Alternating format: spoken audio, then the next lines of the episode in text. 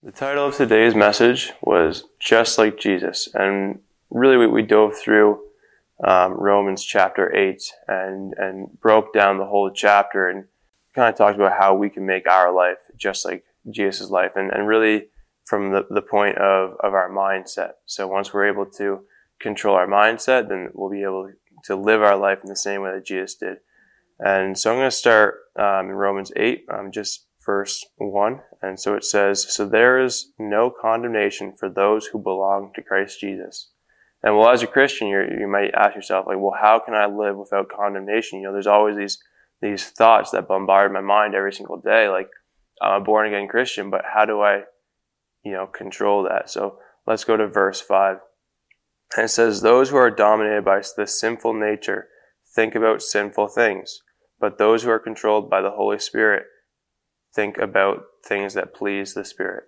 And so that right there says that, you know, first of all, if you want to change what thoughts enter your mind, you need to change what you allow to enter, you know, your eyes, your ears, and, and, and your lifestyle. So we talked about, you know, last service, how, you know, it's really important what you, what you read and what you take in. And so this really is a continuation from that where, you know, if we fill ourselves with the word, then obviously that is what's going to be controlling our mind, and then that will only be feeding us with, with good thoughts so that we don't have to be dominated by the sinful nature and therefore condemnation because we're free from that.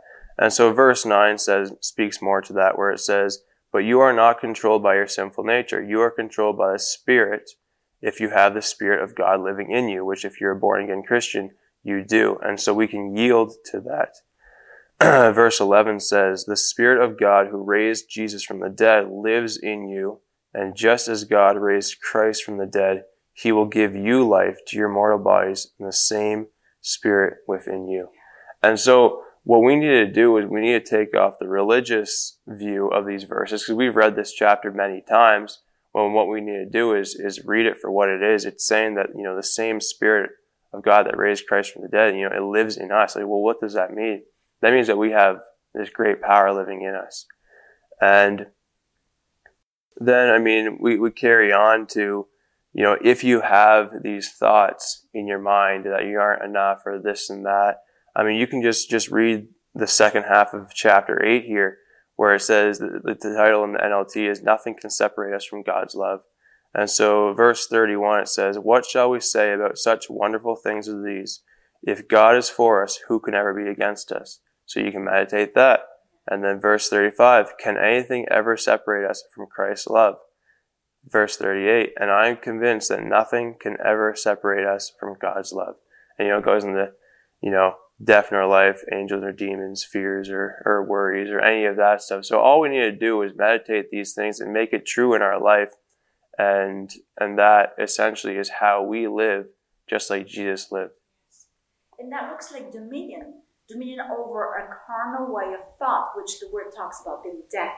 Yeah, it's ultimately taking captive those yeah.